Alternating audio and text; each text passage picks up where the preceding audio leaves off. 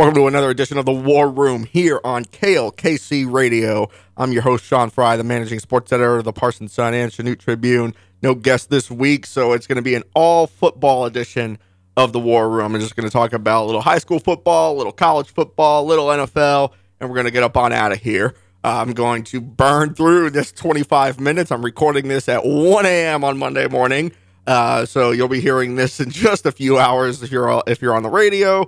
Uh, and uh, it's just going to be me ranting and raving about how about those Kansas State Wildcats beating Oklahoma? How about those Kansas Jayhawks sitting at 4 0? How about those Parsons Vikings sitting at 4 0?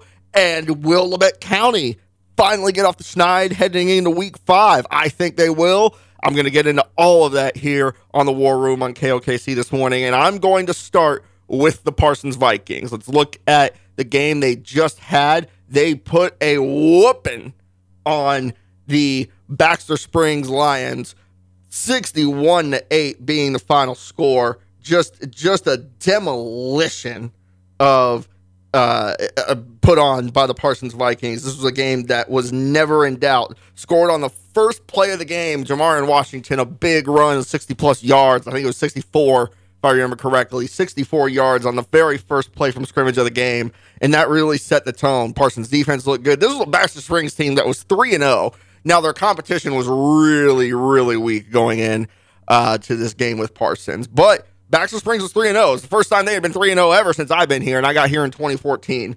This is a this is a Baxter Springs team that has struggled mightily, struggled mightily uh, really in the better part of a of a decade. Plus, this is a team that has always been considered a wash, and but they were sitting at three and zero, oh, and I thought to myself, you know what?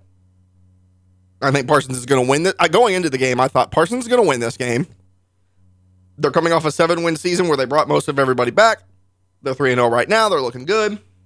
I don't see I don't ha- I don't see an issue with Parsons winning this game, but I think it might be more competitive than than in year. I think it's going to be a competitive game. It has a chance to be a competitive game because when you're three and zero, oh, you, you feel good about yourselves. And one of the few aspects of sports that, to me, is an intangible that I can't quantify through data. I can't find an X's and O's reason as to why this th- this intangible exists, but is that when you're winning things are just going good. And maybe that's why. Maybe that is the answer. It, maybe it's just a kind of a chicken or the egg thing where the, things are going good, so you're winning. And uh, you know the ball just bounces your way. You catch a few breaks. You uh, and it gives you more confidence, and you feel good about yourselves. You play a little harder. You believe a little more. And I thought uh, Baxter Springs teams that has that kind of mentality coming into Parsons they might give the Vikings a few problems. And I thought, you know what? Opening district play and the max points you can get in district standings when it comes to point differentials, which is one of the tiebreakers, you can only get 21 uh, added to your point differential in a district game, no matter how much you win by. Which obviously Parsons won by uh, 50 by 53 on uh, Friday, but they only get plus 21 uh, to the differential. And does that seem unfair a little bit? Maybe, yes. But the, the honest truth of that is uh, that, you know, when you get beyond 21 points, a lot of uh, factors start playing into what the margin could be. If you don't have a cap on it, Parsons would have kept their varsity out there for for for four quarters and put a hundred on Baxter Springs and it, it, would have been a bad look for Parsons because it seems like they're running up the score. It would have been demoralizing to a Baxter Springs team that you know say what you want about competitiveness, and I fully agree. You know that you know every game should be competitive. You know, and it, it you don't want to ever teach your kids to take the foot off the gas, so to speak. At the same time, you you want a healthy environment for football and winning a game 100 to let's say 8 you know is not going to be a healthy environment. That is going to breed discontent. That is going to breed hatred and you don't want that. And secondly let's say you know all of a sudden when you get to the 21 beyond 21 points third fourth quarter you might have teams start to play their JVs and and take their starters out and throw different lineups up and manage the clock various ways and that starts to affect point differentials. If you don't have a cap, everybody's just going to be chasing the highest point margin possible to ensure their best outcome. And you know that that that does not promote player safety. It does not promote fairness. Breeds hatred. The 21 point cap. That is why it exists. So uh, Parsons gets that against Baxter Springs. But I thought to myself, you know what? Baxter Springs might not get beat by 21. This might be a, a 16, 17, 18 point game and might have a detrimental effect on Parsons' season if they win this game by less than 21. And Baxter Springs is and Baxter Springs might cause some problems for these teams. Yeah, no, that wasn't the case at all. And uh, you know, Parsons defense got a lot of pressure on their quarterback uh, throughout the year or throughout the game. Uh, this was just a a uh, th- this was a uh, a difficult uh, display by the part by the Baxter Springs Lions, uh, to say the least. very an, an indictment on their competition to start the year, but Parsons man, they really are looking good. I want to roll through some of the stats from this game. Uh, total offense. Parsons had 360 yards of total offense. Baxter Springs had 99. The halftime number was 331 yards of offense for Parsons and and 14 for Baxter Springs. Uh, and Parsons basically played its JV the entire second half uh, when that game was in the bag.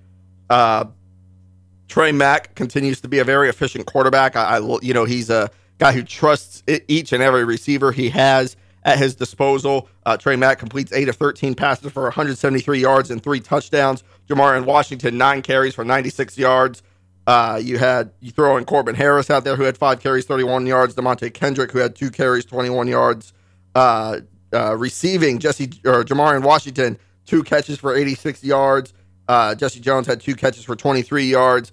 Uh, you know, sh- you know, Jesse had two touchdowns in the game, a touchdown catch and a punt return for a touchdown, uh, but short on yardage that game. He entered the game, I believe, fourth or third in the state of all classes in 11 man in receiving yards uh, per game.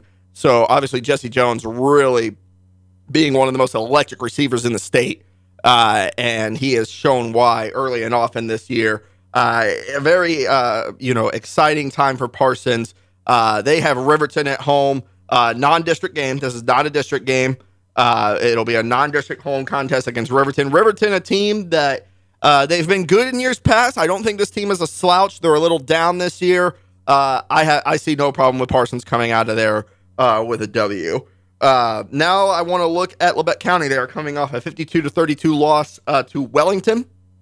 Uh, Wellington, a team that uh, is, you know, traditionally plays on a very tough schedule, but they've given Labette County problems in years past. Labette County now sitting at 0 and 4 on the year. Uh, I believe it's 15, 14 or 15 straight losses for the Labette County Grizzlies. Uh, just, just you know, tough times in Altamont right now.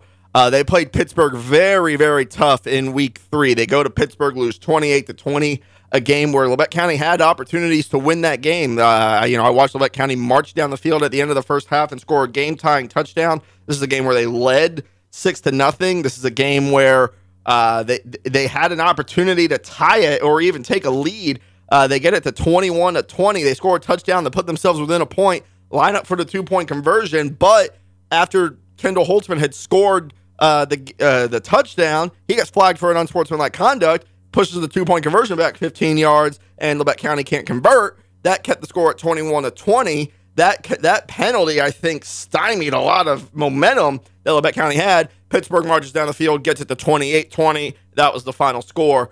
Uh, still a one score game. Pittsburgh played very tough in that atmosphere. Uh, or I'm sorry, Labette County played very tough on a road atmosphere at Pittsburgh.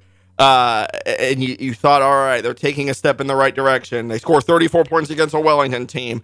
Offense is finally starting to click a little bit. They also played competitively against Parsons. That was a much closer game against Parsons than some people thought. I always thought that game had an opportunity to be competitive. One thing that Jeff Scheibe, the head coach of Parsons, told me was that the Labette, that Labette County team is the best team they've played all year so far.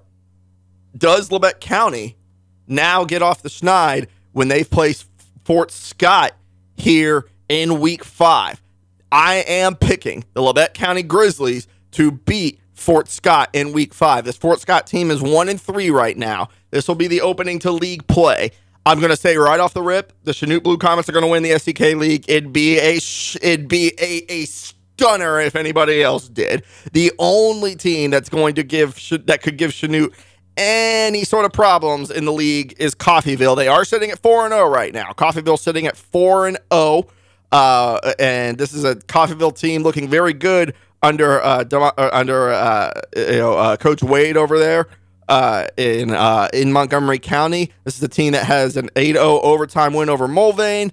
Uh, 32 to 27 win over Winfield, 34 to 19 win over Columbus, and a f- dominant 42 to 13 win over the rivals Independence, the Montgomery County showdown over there.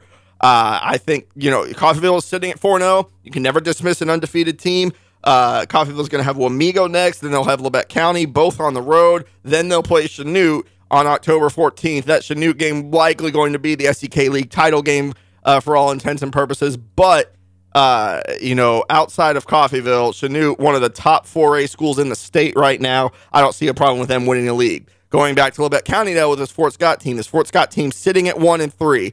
Uh, they lost to Paola 28 to 6, lost to Butler 30 to 8 narrowly beat Independence 21 to 20. The score I'm looking at right now was their this past week. They lose to Pittsburgh 34 to 8. Pittsburgh, a team that just isn't what it was. Pittsburgh sitting at 2 and 2 this season. Both wins over Labette County and Fort Scott. Uh, Pittsburgh running a veer offense, nothing spectacular to look at. No, no, no, no, no flashing lights, no uh, tricks up their sleeve. Pittsburgh is what you get and they hang 34 points on Fort Scott.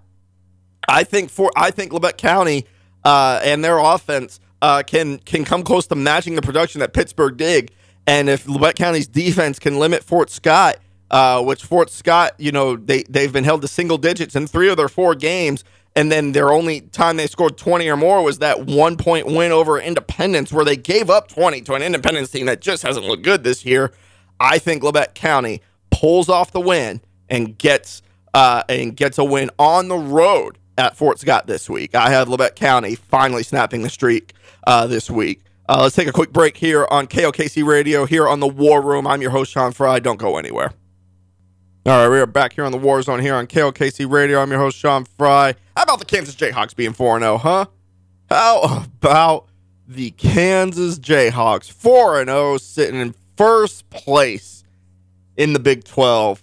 Uh, just an incredible start uh, to the season uh, for for Kansas. Uh, four wins to start the year. They they coming off the win over Duke. I guess they're not in first in the Big Twelve right now. Actually, yes, they are. They beat West Virginia. I don't know what I'm talking about. Uh, why do I have a radio show? Um, uh, open the year with a dominant win over Tennessee Tech, beat West Virginia in overtime, travel to Houston, get a road win by 18. Then they beat Duke in front of a sold out home crowd uh, this past uh, this past week, this past weekend. Unbelievable start for the Kansas Jayhawks. Everybody who cashed it on that over two and a half win bet to start the year really just raking in the dough right now. Lance Leipold, one got to be one of the coach of the year candidates right now. I, it's fun. This is fun. This is healthy for the state of Kansas and Kansas football. Uh, you know, I cannot. You know, how exciting is the Sunflower Showdown going to be this year? Uh, Jalen Daniels, uh, you know, completing uh, 66 of 93 passes, 890 yards this year. He has 11 touchdowns and one interception. He's only been sacked once. Just an incredible quarterback. He's leading the team in rushing too at 320 yards. Lawrence Arnold, their leading receiver. Gotta love that name if you're a Jayhawk. Uh, Rich Miller, a great linebacker, leading in tackles uh, at 31 this year. This has been a team that has impressed. One of the highest scoring offenses in the country right now. Uh, the Kansas Jayhawks uh, just really really looking just fantastic to start the year. It is fun to watch. Um, it is a healthy thing. Uh, looking at their schedule going ahead now, it, it is going to harden up. They've got Iowa State. They have, they have two straight home games Iowa State and TCU. Winnable games. These are winnable games for, for KU. These are very, very winnable games. Iowa State coming off a 31 to 24 loss to Baylor.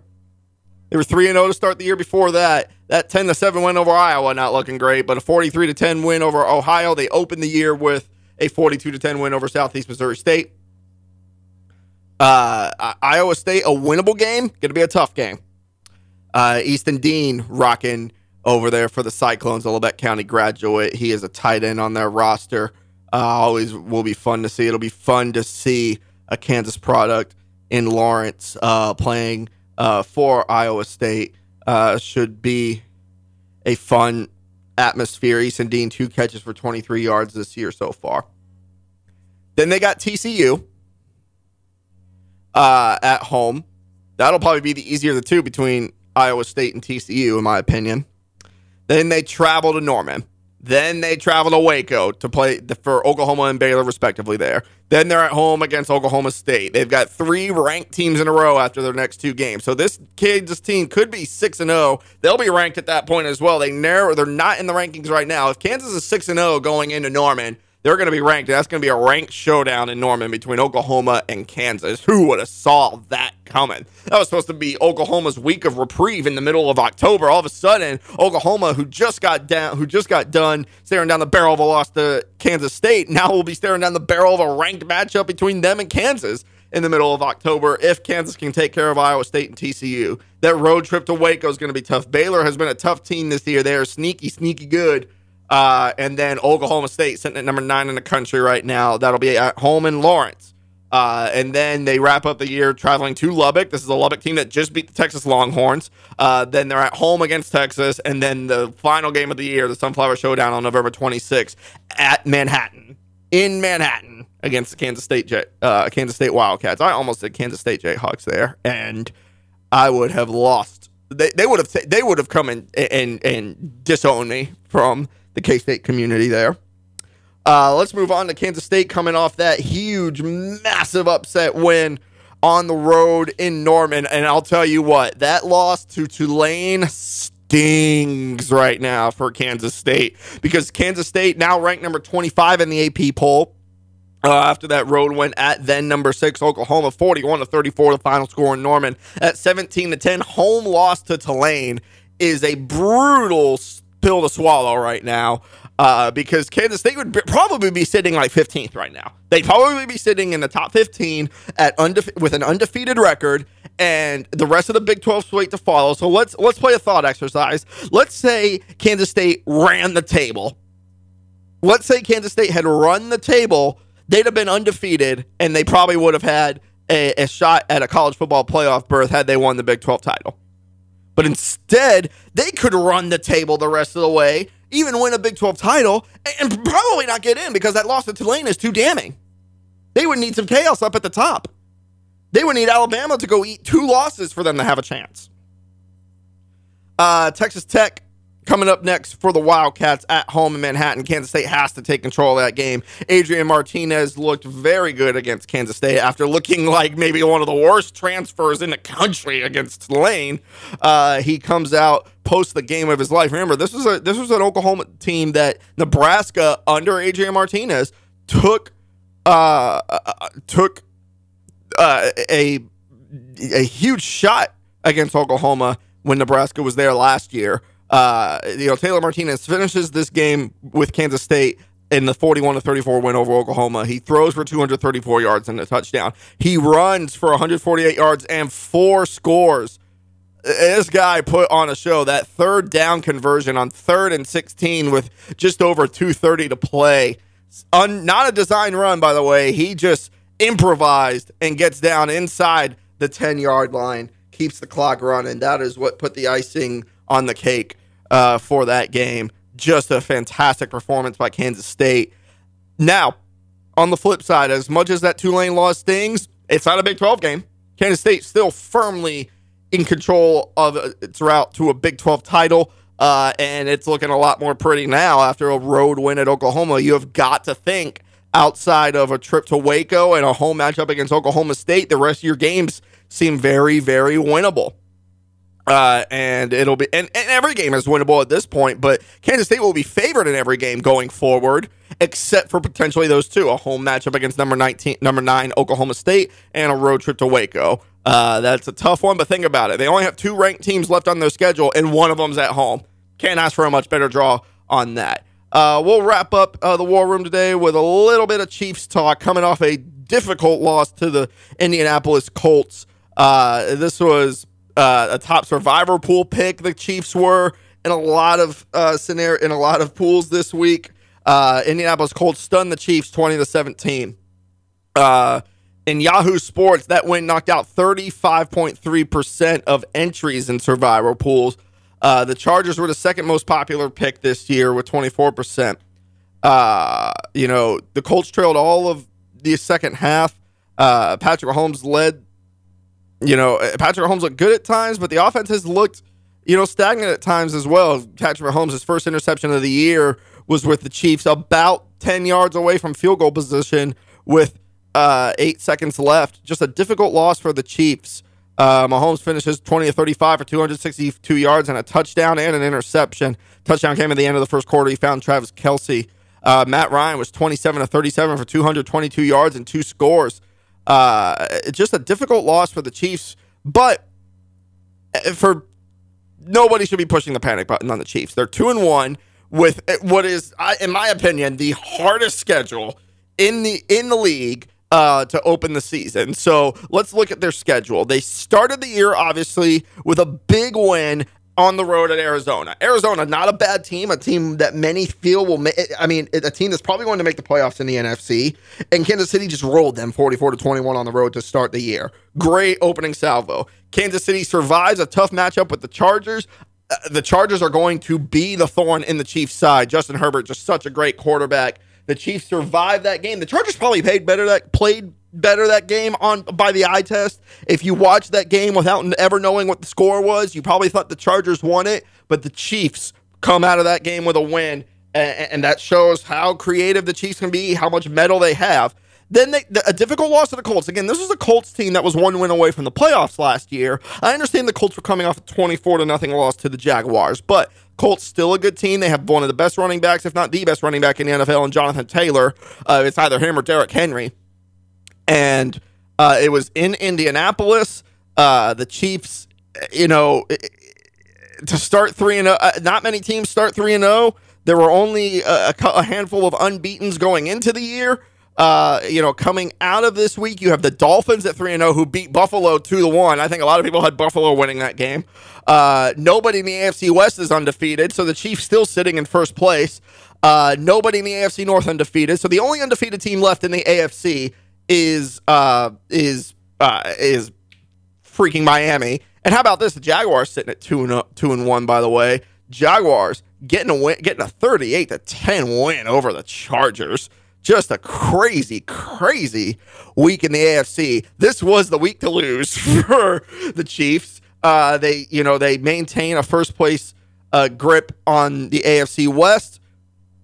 Can't be too unhappy about that. Looking on the NFC, the Eagles are 3 and 0. The Giants are 2 and 0, but they play the Cowboys on Monday Night Football. Uh, nobody else is undefeated.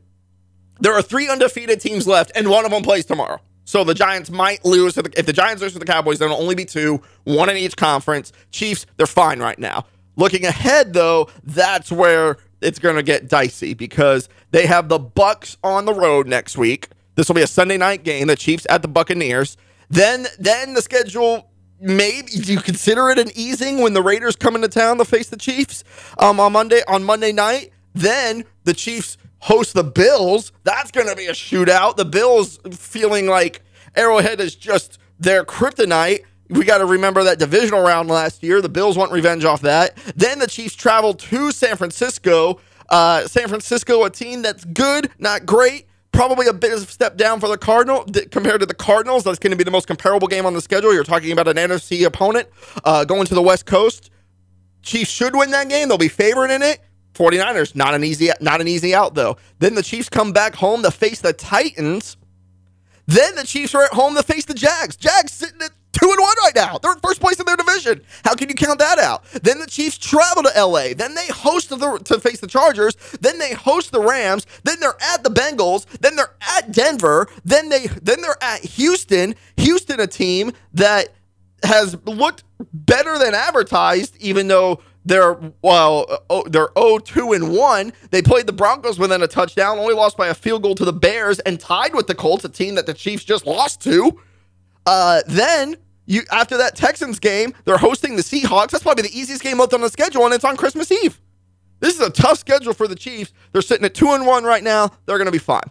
Uh, that'll do it for the War Room here on KLKC Radio. I'm your host Sean Frye. Everybody, stay safe.